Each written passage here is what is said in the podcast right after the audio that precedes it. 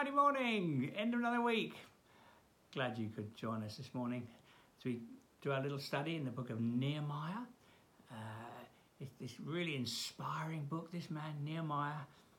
Um, we ended up yesterday uh, talking about, I, I, I think I, I, quoted from a, a song, some of you may have recognized it. I want to serve the purpose of God in my generation. Do you remember that song? Um, that could almost be the words of Nehemiah. Life's quite comfortable for him there. Uh, nice job, cozy job, cupbearer to the king. But his heart is burdened for the honour of the name of the Lord. His heart is burdened that the, the, the, the people of God should be, um, the Jerusalem, that, should be restored and uh, purposes of God advanced. And uh, uh, he prays and he, he begins to take some steps. And as, as it were, those could, those could well be his words. I want to serve the purpose of God in my generation. Uh, we haven't sung a song for ages on the, the morning devotion, have we? Um, I'm afraid my guitar's not here. It's way up in the uh, loft where it's a bit chilly, but it was a, it, I, I love that song. I want to serve the purpose of God in my generation. I want to serve the purpose of God while I'm still alive. Um, I, I hope you've got that passion. I want to give my life for something that will last forever. I can't remember any more words, but that, that's near my heart. I hope it's yours as well. So beautiful, the serving of the family of God. People doing all kinds of beautiful things for the, for the glory of God, some seen, some unseen. Often getting your hands dirty. it's lovely the warm space that's happening at the moment on different days. People serving, volunteering, giving of themselves. It's beautiful. This is the heart of God. It's the purposes of God, being salt and light and uh, living for the glory of God. Beautiful, beautiful, beautiful. So that's where we are. Okay, so we're now in verse 11 of chapter 2 we just heard in uh, to verse 10, bit of opposition brewing, but he pushes on. I went to Jerusalem, and after staying there three days, I set out during the night with a few others. I'd not told anyone what God had put in my heart to do for Jerusalem. There was no mounts with me except the one I was riding on. I, I, I love that. What God had put in my heart to do. He, he ours is a father god who has plans for our lives. He's got plans for your life. He's got plans for my life. And you know it's it's a wonderful thing when god begins to warm our hearts for something. Um, and we learn to hear his voice lord you know maybe it's a, a, new direction in your life or maybe i don't know or maybe it's an area of serving in church family or, or whatever. There's a purpose for your life God's got a purpose for my life. That's the nature of the Christian life. We all, we've all been, been called to serve the purposes of God. And we're, we're the body of Christ. Uh, that's a very profound picture. The body of Christ. His, his hands, his, his, his, his, his voice, his arm, his feet. We're, we're, the, we're the body of Christ.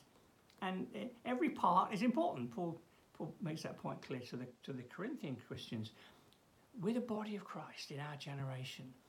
And um, there's this lovely thing. What, what God had, I hadn't told anyone about what God had put in my heart to do. He, he didn't come blustering and, uh, and, and so on and so forth. He, he, he knew that God was speaking to him, and uh, he was he was wanting to explore what what this would mean going forward. So here we go, he steps out at night and um, I went through the valley gate towards the jackal well and the dung gate, examining the walls of Jerusalem which have been broken down and its gates which have been destroyed by fire. Then I moved on towards the fountain gate and the king's pool, but there was not enough room for my mount to get through. So I went up the valley by night, examining the wall. Finally, I turned back and re entered through the valley gate. The officials did not know where I'd gone or what I was doing, because as yet I'd said nothing to the Jews or the priests or the nobles or the officials or any others who would be doing the work. And then I said, You see the trouble we are in. Jerusalem lies in ruins, its gates burnt with fire. Come, let us rebuild the walls of Jerusalem, and we will no longer be in disgrace. I had told them about the gracious hand of my God on me. There it is again. This man has a strong awareness of God's hand on his life. God was. I hope you have. I hope you have. I hope you don't disqualify yourself and say, I don't matter to God. I, I, am insignificant. No, no, no. It's, it's, it's lovely. I told them about the gracious hand of my God on me.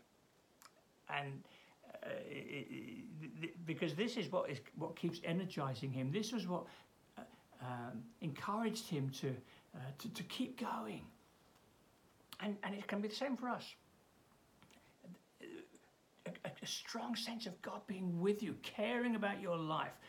He, he, he chose you before the foundation of the earth. He, he, his, his plans for you are they're, they're, they're beautiful. And it's good that, that we should have that sense of God's purposes for us. They replied, verse 18, let us start rebuilding. So they began this good work. Isn't that lovely? There's this wonderful sense of God's at work. We're going to, we're going to, we're, we're, we're, we're ready. We, we want to be part of this. But what happens next? Verse 19. But when Sanballat the Horonite, Tobiah the Ammonite official, and Geshem the, uh, the, the Arab heard about it, they mocked and ridiculed us. What is this you're doing? They asked. Are you rebelling against the king? I answered them by saying, The God of heaven will give us success. We, his servants, will start rebuilding. But as for you, you have no share in Jerusalem or any claim or historic right to it. So, again, as soon as they start, as soon as they step out, there's some opposition. These guys, uh, Sanballat and Tobiah and Geshem, they mocked and ridiculed, and that, that's often the way that opposition comes, isn't it? Um, when you, I don't know where, where, where you work or where you study or, or, or, whatever, when people hear you're a Christian and you speak about your, your faith, you, you often be, be mocked and, and, and, and ridiculed. Nothing new in the world. That's, that's what the enemy loves to do, to discourage us. We have got an enemy. Let's not be afraid to, to recognize that. But we mustn't be fearful of him. They mocked and ridiculed us. What is this you're doing? We'll see that they, they, they, they use different ways to try and discourage the, the advancing of the purposes of God. But I answer them saying, The God of heaven will give us success. He wasn't going to be discouraged. He reminded himself again of the bigness of God. It, it, it, it's all His. He's the God of heaven. And He's going to give success because it's for His, for his glory. And Lord, I, I do pray for us that Lord, we really do. We want to serve the purposes of God in our generation. Lord, as, a, as, as, as individuals and as a church family, Lord, we want to see your name glorified. Lord, these are urgent days for us. They were urgent days for Nehemiah. They're urgent days for us. And Lord Jesus, we pray that uh, you would embolden us, that we'd have a, a, a, greater sense of, of the gracious hand of our God upon us. Lord, wherever we're going today, I pray that we'll go with that sense of the gracious hand of our God upon us, and that we won't be afraid to, to speak of you, even at the expense of being ridiculed and uh, uh, and, and, and, and, mocked. Lord, we, we, we thank you for the, the privilege of belonging to you, the privilege of being part of your purposes in these days. So go with us, I pray. In Jesus' name. Amen. Well, God bless. Have a good day, and uh, I hope you'll join us again on Monday.